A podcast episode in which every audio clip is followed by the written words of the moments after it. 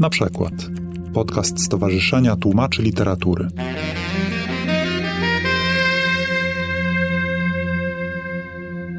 Co powinno być po jakiemu i jakie nazwy realiów ja powinnam zostawić, a jakie powinnam przetłumaczyć, żeby nie zgubić pewnych sensów, które tam są.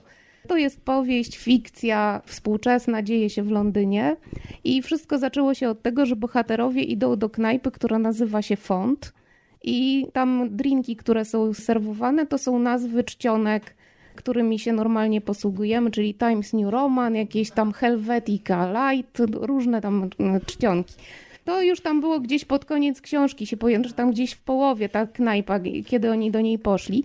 Przyszło mi do głowy, że no muszę przetłumaczyć nazwę tę knajpy, chociaż z drugiej strony bardzo wiele osób wie, co to jest font, ale myślę, że nie wszyscy jednak wiedzą, co to jest font. No może jakaś taka przeciętna, to nie jest jakaś super ambitna pozycja, raczej taka z tych mniej ambitnych. W każdym razie przy knajpie font przyszło mi do głowy, że powinnam przetłumaczyć, że bar nazywa się Czcionka, prawda? Jak już przetłumaczyłam nazwę jednego baru, no to przy okazji tam było jeszcze kilka innych rzeczy, które w tym momencie, dwie inne knajpy, które również, no skoro ta się nazywa po polsku, no to wszystkie inne powinny też. Na szczęście jedna nazywała się piano, więc uznałam, że można ją zostawić, bo to jest takie słowo zrozumiałe dla wszystkich. Druga nazywała się idiotycznie, bo nazywała się, czytając to fonetycznie po polsku, kasino. Tak przez K i przez SI. Więc uznałam, że po polsku brzmi ta nazwa knajpy idiotycznie. Mi Kasino kojarzy się z moim imieniem, z, z, z, jakąś nazwą nad morzem są takie miejscowości Tadzino, Kasino, tam jakieś. Od razu jak zobaczyłam Kasino, to o, Sasino, dokładnie. Więc uznałam, że dobrze, to zmienię to na kasyno, takie normalnie pisane kasyno, tak? Że jak czcionka, to i kasyno, no a piano się wpisuje w to wszystko. No dobrze, ale skoro przetłumaczyłam już nazwy tych knajp, no to teraz powinnam tłumaczyć Dalsze nazwy, oczywiście nie te nazwy rzeczywiste, które są w Londynie, tam nazwy ulic, nie, nie, nie, broń Boże, ale już na przykład nazwy firm, dla których pracuje agencja reklamowa i robi projekty reklam, też są nazwami angielskimi i czy jak przetłumaczyłam nazwy knajp, to powinnam również przetłumaczyć nazwy firm, dla których robią kampanie reklamowe ta firma. Poszłam krok kolejny, mówię sobie, dobrze, zobaczę jak to po prostu będzie, jak ja wstawię tam polskie nazwy. Przetłumaczyłam nazwy firm, dla których, chociaż mi się to już wydawało takie mocno naciągane. Na przykład była nazwa Think Gym, czyli e, siłownia dla umózgu. Napisałam Fit Mózg.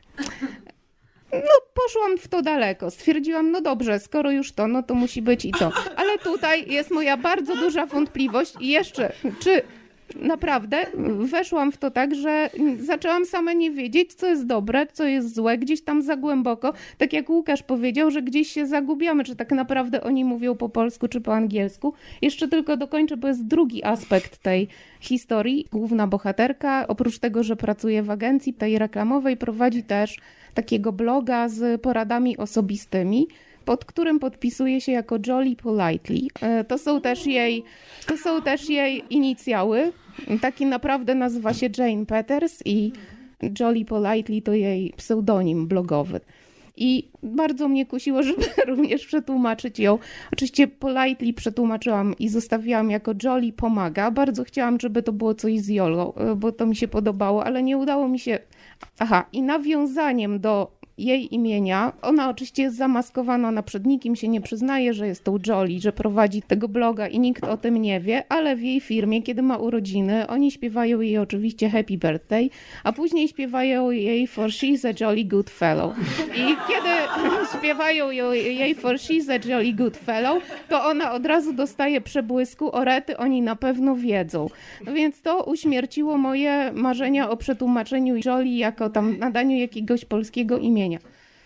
Musiałam niestety zostawić Happy Birthday i For She's a Jolly Good Fellow, dlatego że nie znalazłam żadnej piosenki urodzinowej, którą można by przerobić na coś, co mogłoby jej się skojarzyć z tym, że ktoś ją rozpozna. Jedyną rzeczą, która mi się skojarzyła, było, że mogłabym ją nazwać jednorazowa pomoc i mogłaby jej się to skojarzyć i jeszcze jeden i jeszcze raz. ale, ale,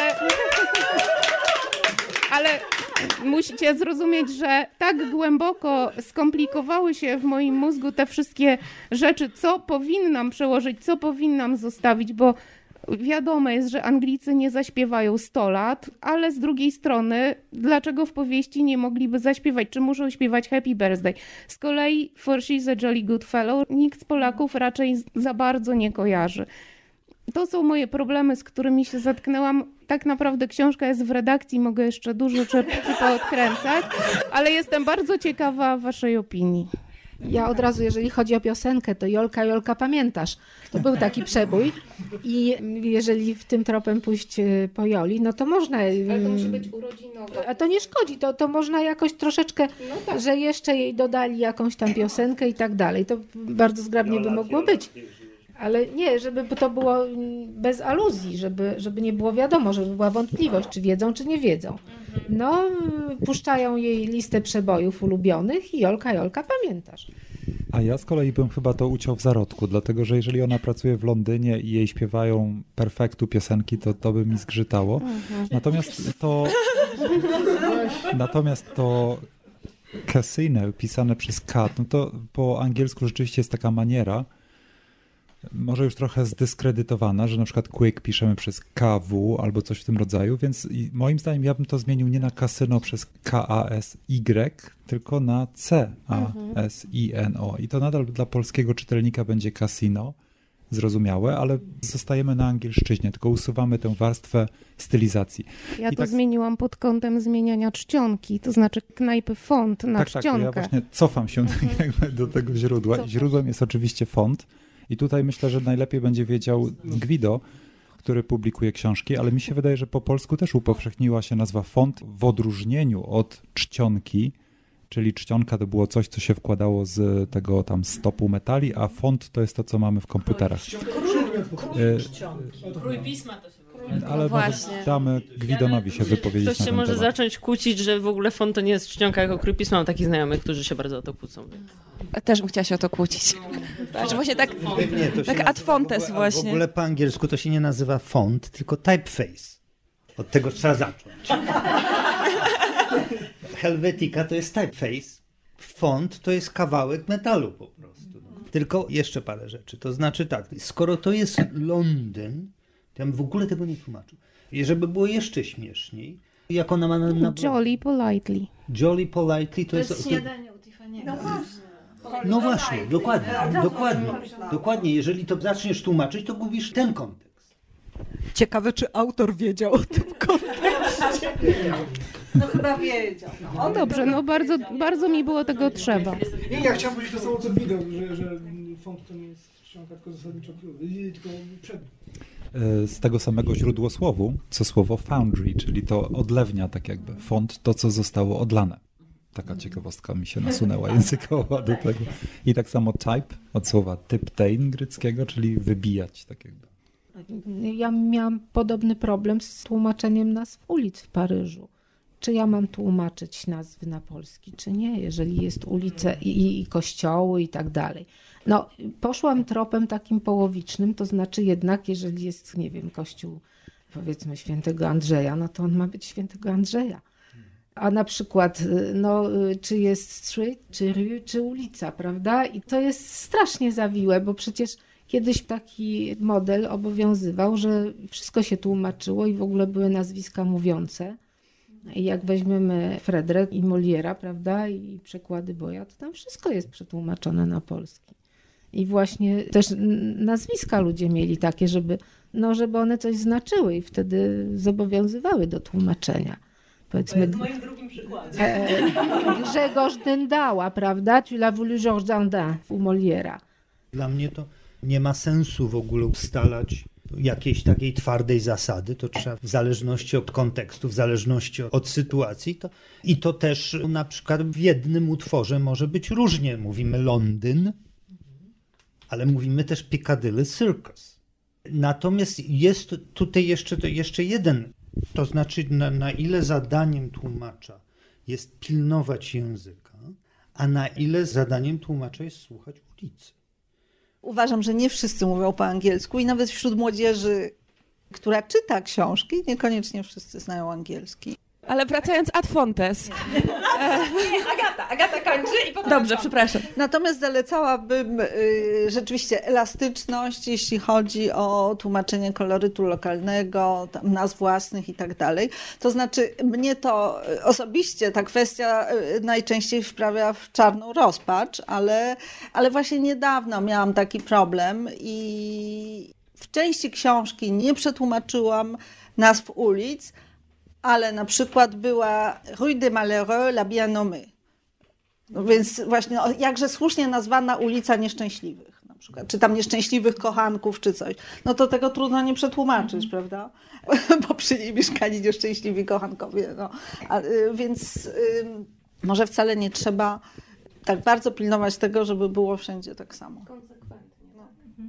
No trzeba zachować konsekwencje, ale przy tym ja myślę, że tutaj trochę właśnie dałaś się wciągnąć, mi się tak wydaje, że dałaś się trochę wciągnąć w taką równie pochyłą, właśnie to, co sama zauważyłaś, że skoro zrobiłam to, to musiałam też zrobić tamto, a po pierwsze właśnie mi się od razu włączyło, jak tylko powiedziałaś czcionka, to mi się od razu stanęły mi wszystkie włosy na karku, że to nie jest czcionka, to jest font i że nie wolno, to po pierwsze, więc e, czy, czy w ogóle typeface, no ale po polsku jednak to polskie rozróżnienie między czcionką, przedmiotem, a fontem, krojem pisma jest rozróżnialne, myślę, zwłaszcza w tej grupie wiekowej, do której powiedziałaś, że to jest skierowane, że to pewnie czytają jakieś, nie wiem, dwudziestoparolatki, które pracują w korpie. No to takie dziewczyny doskonale wiedzą, czym jest font.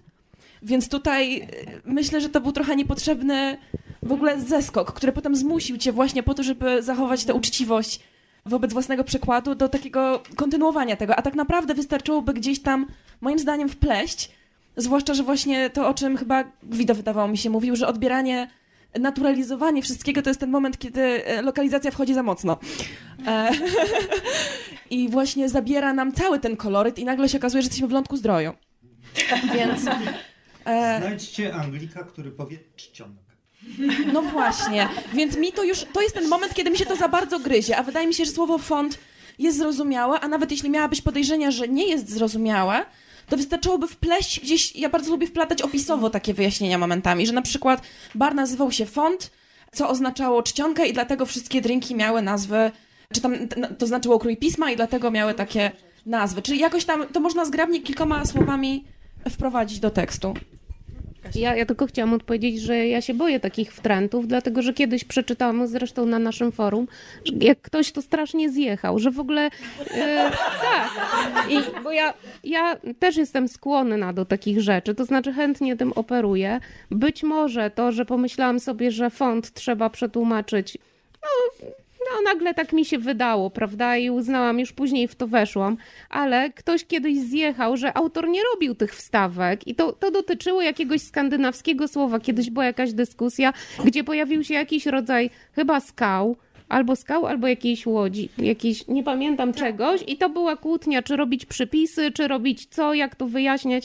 I tam właśnie kilka osób zaproponowało, że tam jakieś tam skandynawskie słowo, co oznacza tam jakiś tam rodzaj skał, żeby wpleść. A jedna tłumaczka się bardzo sprzeczała o to, że autor nie napisał tego, jakby autor piszący skandynawską powieść nie wyjaśnia w tej powieści, co to są za skały, więc my też nie możemy tego wyjaśniać. Dlatego ja od tego czasu jestem taka niepewna. Znaczy nabrałam takiej dużej niepewności w takim swobodnym wtrącaniu, gdzie mi się podoba, czego mi się podoba, że jednak autor nie napisałby tego.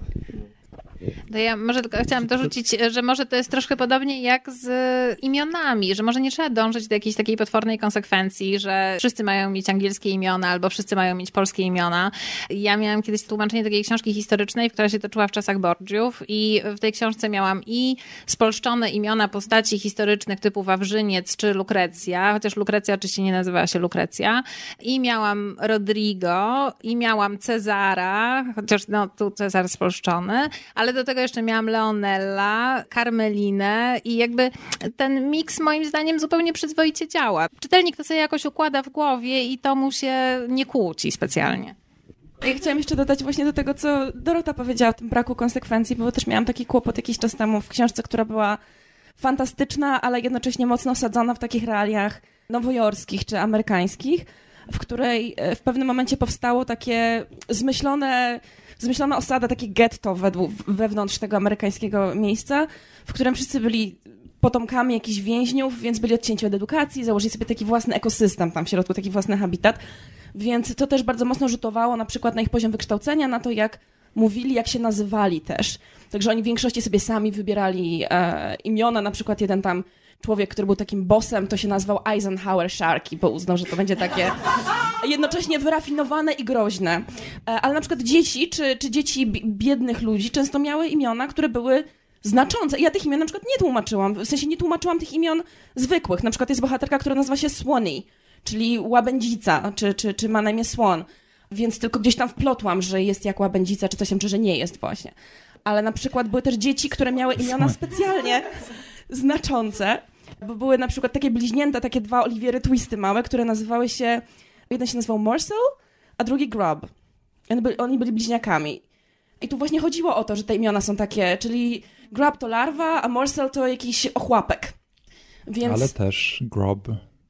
Grub. To też jest jedzenie. Tak. Good grub, no to w sensie dobre Ale żarcie. Uwagę... I morsel, no to kąsek, więc też możesz iść w tę stronę. Mogłam iść w tę stronę, natomiast biorąc pod uwagę cały kontekst, to jednak wychodziło mi to drugie. Więc ja postanowiłam ich ostatecznie przetłumaczyć na polski, uznając, że czytelnik mi to wybaczy, i bo, bo uznałam, że to jest zbyt wielka szkoda, żeby przegapić właśnie ten drobiazg. Więc nazwałam ich Gnidon i Chrupek. I uznałam, że to akurat wybaczą mi czytelnicy to takie wtrącenie. Ja I właśnie też. No, przepraszam. E... Tak. Ja chciałam tylko podać przykład węgierskiego autora, który zna, nie wiem, 20 języków i każdego tłumacza poprawia. I polski też zna biegle. I na przykład opowiadał mi, że z angielskim tłumaczem miał taki problem, że angielski tłumacz tłumaczył, że tam, nie wiem, Hadrian to był cesarz, dodawał, robił pewne wstawki moim zdaniem no, zupełnie mm, niegroźne. Natomiast dla tego autora to było jak policzek, że jak... Tak, tak. I e, miał absolutnie negatywne stanowisko do takich e, dopisków.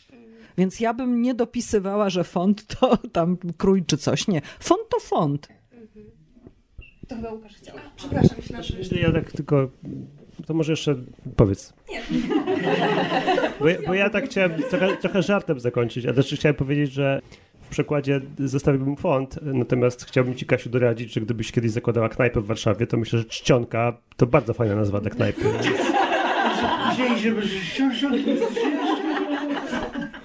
Wysłuchali Państwo na przykład podcastu Stowarzyszenia Tłumaczy Literatury.